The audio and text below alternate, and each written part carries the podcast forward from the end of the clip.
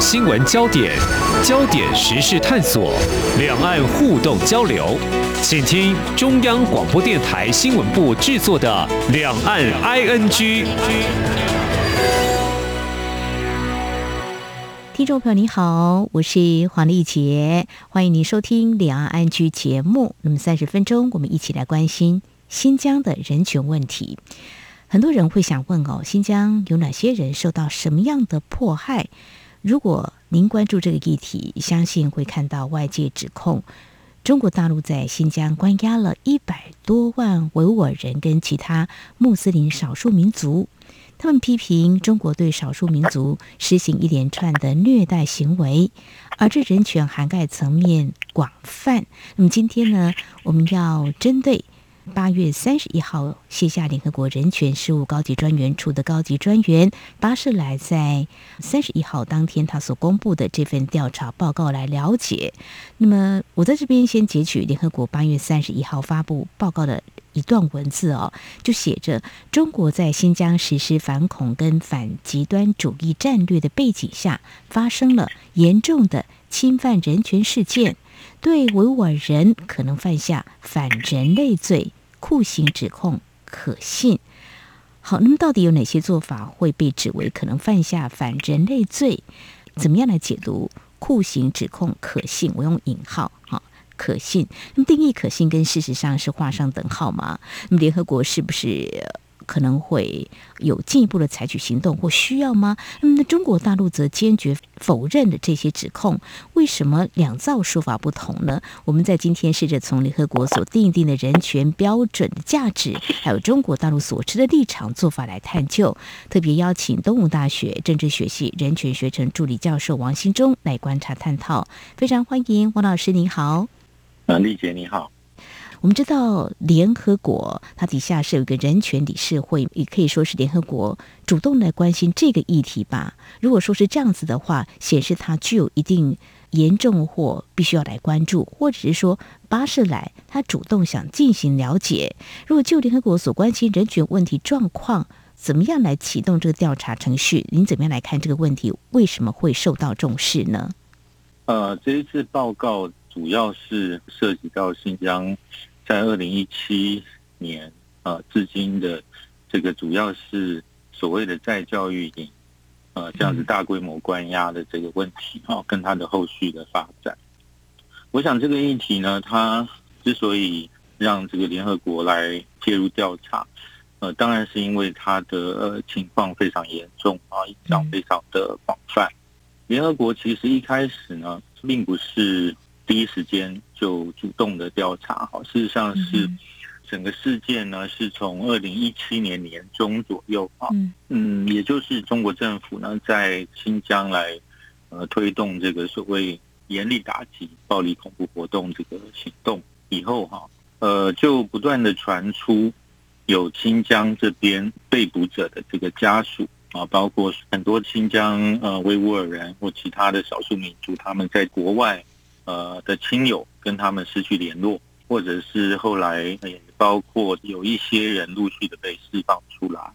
或者是呃曾经在这些营区里面工作的人，呃到国外之后呢，就开始揭露这些拘留营的情况，所以啊、呃、一开始当然都是在中国以外的媒体上面呢，慢慢的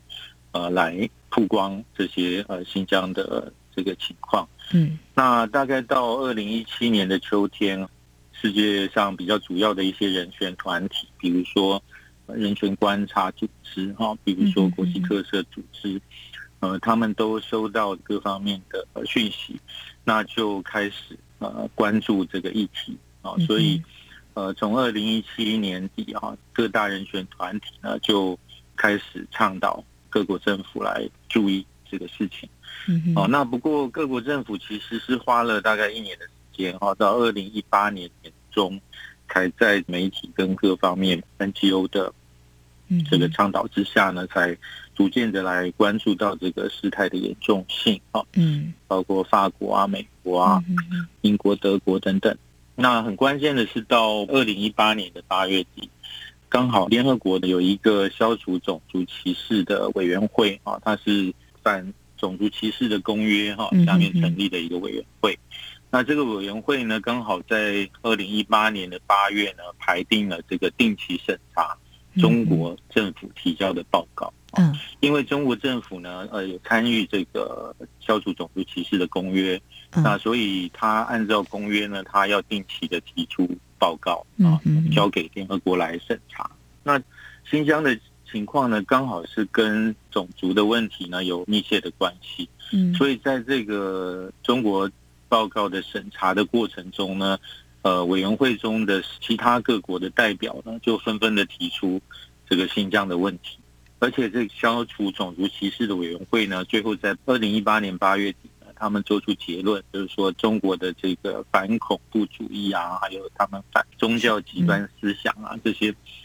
呃定义非常模糊啊，以至于他们在打击这些相关的活动的时候呢，就造成了所谓的任意拘禁，也就是说，他可以不经过法律司法的程序啊，没有定罪，就可以把这些他们。中国政府认为涉及到恐怖主义或是宗教极端主义的这些人呢，拘押起来。那他也不是拘押在司法的这种看守所或是监狱，而是拘押在一些资讯中心的地方。是哦，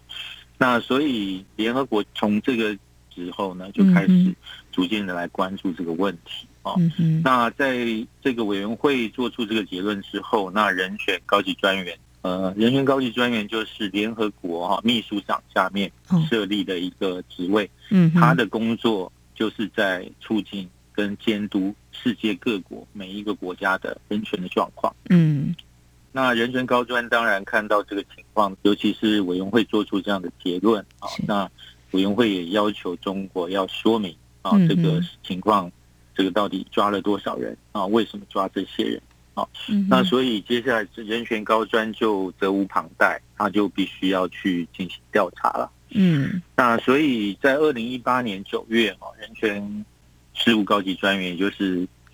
巴切莱特，哈，就公开的呼吁中国政府应该允许他的办公室呢派员到中国去实地的调查。但是从二零一八年到今年啊初。中国政府都一直呃不愿意同意啊，所以人权高专一直没有办法到中国去做呃实况的调查。但是在这个过程中，世界各国跟呃民间团体还是持续不断的在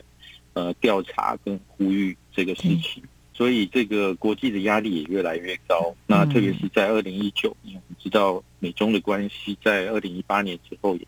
逐渐的恶化。所以，二零一九年呢，美国政府就呃火力全开啊，就是对这个新疆的问题呢，就非常高调的去施压。啊，特别是用了这个纳粹集中营这样子的概念啊，来呃形容这个新疆现在的情况。是，那这个当然是让全世界呢感觉到这个问题的严重性。呃，另外呢，美国它的这个参众两院呢，也陆续先后都通过了一个维吾尔人权政策法。嗯，好，那在这个法律当中呢，也规定了美国政府必须用它各种的管道呢，去阻止在新疆啊，尤其是维吾尔族遭受到的各种迫害。到了呃二零二零年以后哈，这个情况稍微有一些改变，就是中国政府呃，他宣称说呃，这些虽然他们呃，确实有呃，让很多新疆的这个居民呢去参加这个职业培训啊，呃，但是呢，他们这些呃营区呢都已经呃关闭了啊，那这些人都已经结训了，嗯哼，所以中国政府想要表示说这个问题好像已经不存在了啊，但是实际上民间团体呢马上就透过各种管道的讯息就发现说，实际上问题并没有。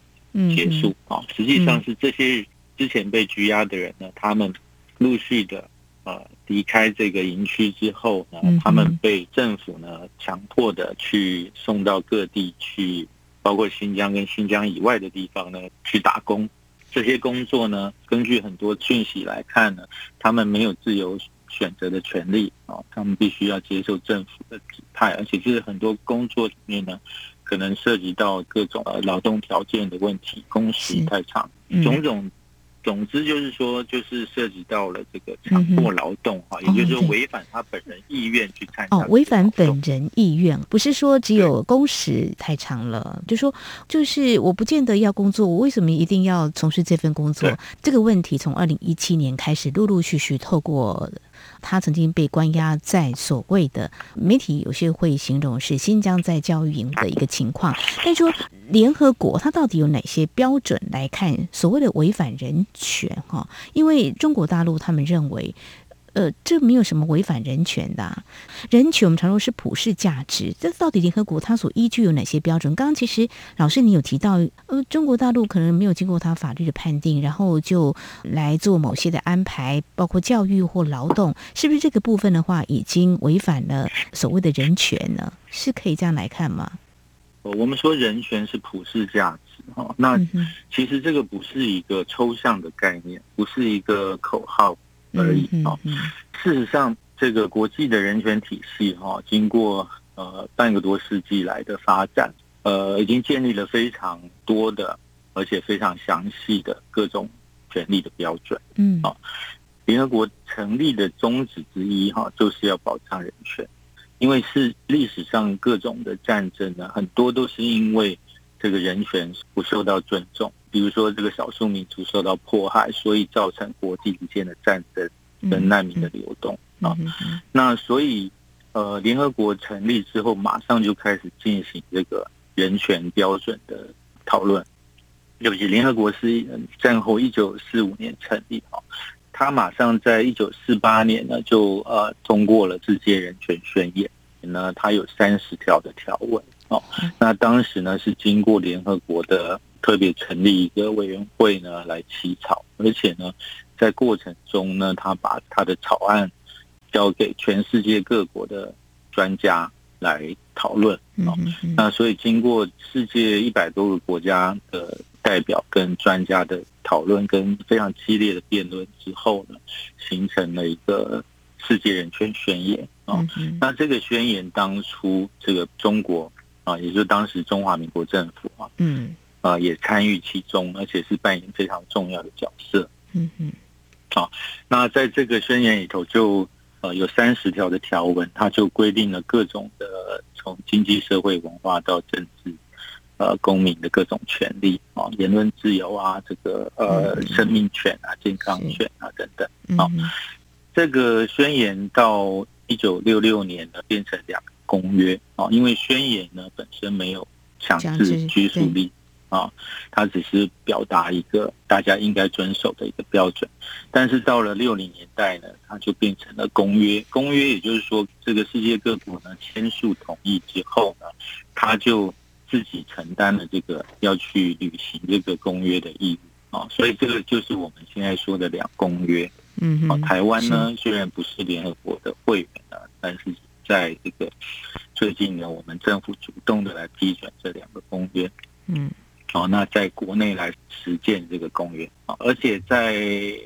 其后的几十年呢，陆续的世界各国呢，啊，还签订了很多其他的人权公约。嗯，到目前为止，联合国已经有九个啊最重要的所谓的核心人权公约。好，那这里头包括了儿童权利、妇女的权利，是啊，那这个身心障碍者的权利，嗯嗯嗯，呃。移工啊，就是外籍劳工的权利，当然也包括这个消除种族歧视的这个公约。好，好，所以这些公约里头都对这个相关的权利做了非常详尽的规定，而且每一个公约呢，它都成立了这个相关的委员会，也就是呢，它都任命了一群专家呢，他就是去解释。所谓人权在欧美国家是极度重视的。当然，我们今天是比较持平来看，联合国针对这个人权的权益要怎么样来保障，是有相当严谨的定义跟标准，涵盖层面也非常的广的哦。那如果说来看到这次所公布的这份报告有四十八页，那么相信它主要参考引用资料或依据所得出的一个调查结果，应该是有某种程度的一个可信哦，比方说可能会趋近于事实，因为在今年五月份的时候，巴舍莱曾经前往新疆进行所谓的调查，那有可能是有一些去印证了外界的一些说法。当然，这是可信这个部分的话，接下来我们就要来谈。但是中国大陆呢，却是否认了相关的啊一些调查的报告，像这份报告，他们也是予以。否认的哦，呃，中国驻联合国大使张军呢，他就提到说，呃，这份报告应该是完全破坏了联合国跟一个成员国之间的合作，它完全干涉了中国的内部事务，可能就是说，联合国有所谓的人权普世的价值一个定定标准，但是呢，中国也有衡量中国内部的事务所定出的一个标准，就说这份的报告啊，特别有提到，就说这个是可信的了哦，那。怎么样来看是违反人类罪呢？嗯，他到底有哪些做法是违反人权？强迫劳动是其中之一吗？或者是说有哪些是可以观察他就是危害人类罪？这个听起来有点广泛跟抽象。是，呃，一般人对这个危害人类罪听起来都觉得好像是一个很神奇的，嗯、不明白他的意思。是是，怎么样能够危害整个人类呢？他当然必须要说明他是根据什么资料。是，那它里头呃说明了在第一百五十段，嗯啊，他说到他主要的资料来源有三种啊，第一个是各国政府跟相关机构啊，政府机构提供的资料啊，各国政府他都有收集外国的资料啊，或者是他的国民的一些申诉啊，嗯呃很多新疆的。少数民族其实他们都有亲戚朋友在海外啊，甚至他们自己逃到海外啊，这些各国政府都掌握了很多的资料。嗯，第二呢，就是研究资料，就是各国的民间人权团体、学者、记者啊，这些，他们呃透过各种科学方法或是访谈等等啊，学术研究的方式去呃做出这些呃研究的成果。啊，这是第二种。第三个呢，最重要的就是受害者啊，跟见证人啊。我刚刚讲到说，呃，很多这些被关押的人呢，他们陆续被释放出来，有些人呢也呃千辛万苦就逃到海外啊，因为其中有些人甚至他根本不是中国公民啊，包括哈萨克公民啊，嗯啊，这个因为很多新疆其实是多民族的地方，他很多人其实是在跟中亚国家来来往往。或者是互相通婚，所以你发现说，其实很多这个拘留营里面关的人，甚至包括哈萨克人啊，或是皮尔吉斯人啊、嗯、等等。是，那这些受害者他们出来之后，他们的证词，还有呢，就是见证人，就是我刚刚讲到，有些人他们曾经被中国政府。呃，聘请在拘留营里面，比如说当老师啊，或者其他警察呀、啊、这些工作，是那他们受不了里面的情况，所以他们跑出来之后，也有一些人向外去公布里面的情况。这里头当然也包括中国政府官方提供的回应啊。那其实如果我们回去看二零一七年以来相关的报道的话，其实一开始呃很多媒体。就直接打电话去新疆去问这个中国当地的政府机关啊，问他们说：“哎，你们是不是抓了很多人啊？是不是把他们关在了什么地方？”嗯，其实当初很多这些资料都是中国政府单位呢自己提供的。哦，啊，就是我们这个县抓了多少人，他们关在哪里，还包括有很多资料是来自这个卫星影像。呃，因为中国不让大家进去，包括新闻媒体。记者或是各种官方都不让他们接近新疆，嗯哼，所以呢，有些学者他们就利用卫星影像啊，去地毯式的去呃分析呃新疆在二零一七年前后啊，是不是有哪些地形地貌的改变？再加上呢，我们从网络上都可以收到相关的资料啊，就是说有些学者把这些卫星影像分析之后做成地图。啊，在这个新疆里头有哪些地方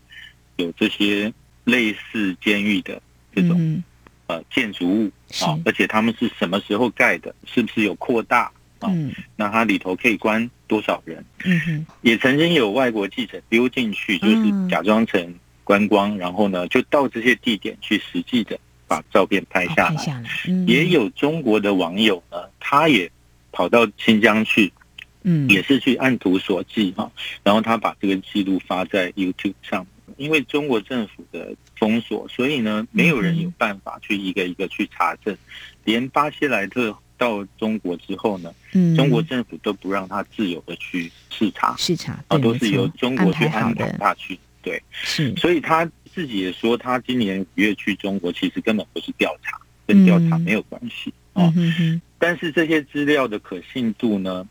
第一个就是，其实我刚刚说了，这些都经过世界各国的学者、专家，甚至一些人在实地去验证，包括很多这个见证者、受害人，他们是亲身的经历啊。其次就是反过来说，中国政府到现在为止呢，虽然他提出了很多似是而非的说法啊，他们是在职业训练啊，是啊，或者是他们是为了这个消除贫穷啊。哦，或是说这些人是有恐怖主义的思想啊，嗯哼哼，但是中国政府实际上，第一个他没有办法拿出真凭实据，嗯，哦，就这些人到底做了什么事情，嗯，做了什么违法的事情，是。啊，或者是说这些人在里头职业训练是不是出于他自愿，嗯嗯，啊，中国政府安排了很多次的记者会，就是让这个里面这些新疆人呃，这些维吾尔人啊，或其他的少数民族。来说他们在里面很快乐啊，他们自愿的啊，嗯嗯嗯。但问题是因为中国禁止所有的人，呃，自己进去新疆去访问这些人，嗯，他不让这些人呢在自由的状况之下去表达他的意思，是啊，所以呢，中国方面提供的种种种的这些说法，他反而是没有办法验证的。嗯，对，好，嗯，所以我们这样两边来看的话呢，联合国。就认为说，实际上他的这个找到的这些资料，嗯，是可信的。对，他的结论是说，这是可信的嘛？毕竟有很多科学上的，不管是拍摄或卫星的影像。而且这个高级专员提出他的说法，等了这么久嘛，等到他卸任的最后十最后十分钟，这个非常简单的一个问题。比如说，你要说我在家有没有打小孩，很简单，你到我家来问我小孩吧。对呀，啊，就知道。但是中国呢，他就是。不让所有的人真正的去调查这个问题，那所以当然大家就觉得你一定是心虚了。对，外界不免会质疑嘛。那其实，在今年的大概前几个月吧，我们的台湾的媒体也被中国大陆官方安排到了新疆一趟，看了所谓的劳动啊，他们是不是很开心啊？就是提到强迫劳动的问题。不过，就是在被安排的情况之下，所以看到是不是所谓的真实面，其实也有被质疑的地方。是喜欢说别人外国西方的说法是捏造。哦，是政府这个别有用心的。嗯、其实那很简单，那你能不能让台湾的记者自由的去访问，是而不是被安排的？啊、哦，对，人是你找的，而且警察就在他旁边，小学生都了解的道理，老师在旁边，小学生怎么敢说真话呢？看到联合国人权高专办公室透过这份报告敦促北京、联合国跟整个世界将目光投向新疆的情况，所以报告里头就写喽。这个新疆维吾尔自治区的人权状况需要政府、联合国机构跟人权系统以及更广泛的国际社会的紧急关注。言下之意就是说，这份报告是对外又强烈来示警，但是中国大陆如果一再否认的话，好像也 拿他没皮条嘛。而且中国大陆现在是联合国人权理事会的成员。我我想刚才我们可能。还有一个重点啊，是最重要的，就是说，您刚问到，就是说，那中国政府到底做了什么事情？是啊，在联合国的报告里头，明确的指出，哈，根据我们刚刚讲到那些资料，他们认为中国政府呢，确实做了哪些事情呢？啊，这里头包括了第一个，任意拘禁，不管他是不是用他国内的任何法律，哈，嗯，但是他的这些逮捕、拘押。任何人如果是违反国际上的基本规范，就是说，这个人一定是犯了罪，做了什么呃伤害别人的事情，然后经过警察逮捕，然后司法审判，要有人帮他辩护，嗯，最后定罪，你才能把他关起来嘛。嗯哼，啊，这个是文明世界的一般的准则。在台湾你不能允许任何人在路上，他没做什么事就被抓走。嗯哼哼。好，然后也不允许任何人说没有经过法官审判就把他判刑。嗯嗯嗯。哦，那所以这个是国际最基本的原则。那中国政府监禁了估计上百万人。第二个就是联合国呃又提到说。在他们被监禁的这些机构里面，不管它叫什么培训中心，还是叫任何其他的名称，在里面呢，确实发生了呃一些可能是酷刑，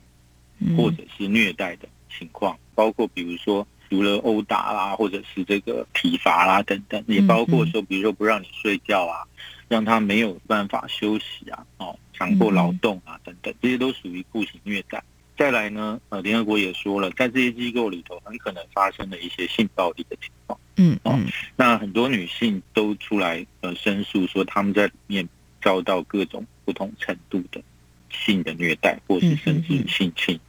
还有就是涉及到有些人说呢，他们被强迫的绝育，不能再生育了。然后联合国也提到了有强迫失踪的问题。那还有就是说，父母跟子女被分开。有些父母被抓进去，那小孩没有人照顾，那政府就把他送到的孤儿院里面去啊。那甚至有一些小孩子跟着父母一起被关起来，等等。根据联合国的调查，关于这些事情的指控呢，都是可信。可信。那什么叫做危害人类罪呢？就不只有这些行为，而且呢，这些行为是它背后有法律跟政策为依据。嗯，也就是说，它不是个别的少数的一些官员啊，他的这个滥用权力而已。嗯，它是政府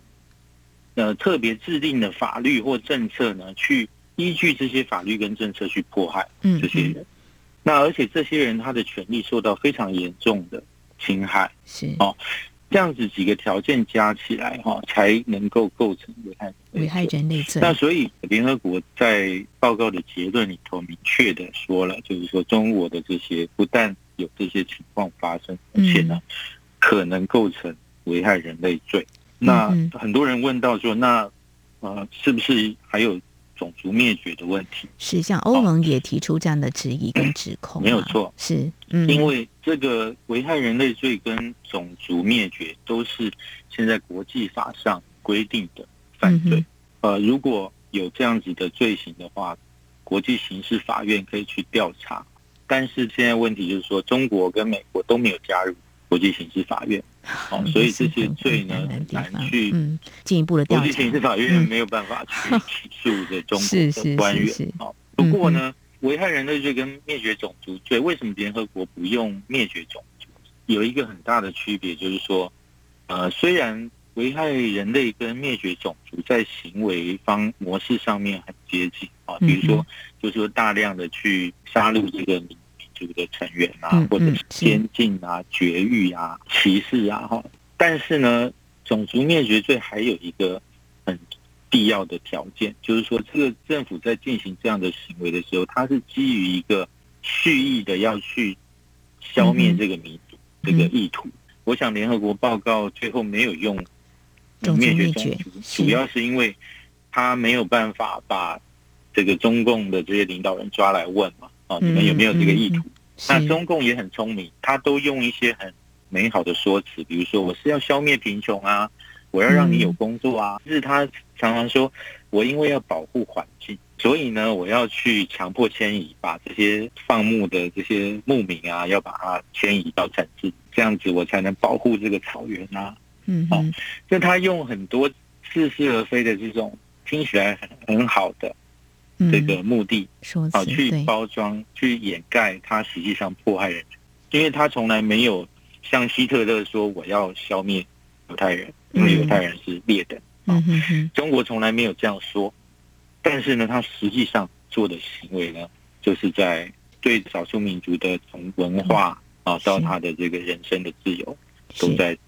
进行严重的。嗯嗯，是，我想他已经高度示警。或许听众朋友。你跟我都没有去过新疆，也没有接触过报告所指的遭压迫的人士。我曾经在节目当中访问人在日本的相关的人士，哈，是有谈到他所得知的相关讯息。这个问题我们会持续来关心。非常感谢东吴大学政治学系人权学程助理教授王信忠的观察解析。谢谢。好，以上就是今天两岸 ING 节目，非常感谢听众朋友您的收听，黄丽杰祝福您，我们下次同一时间空中再会。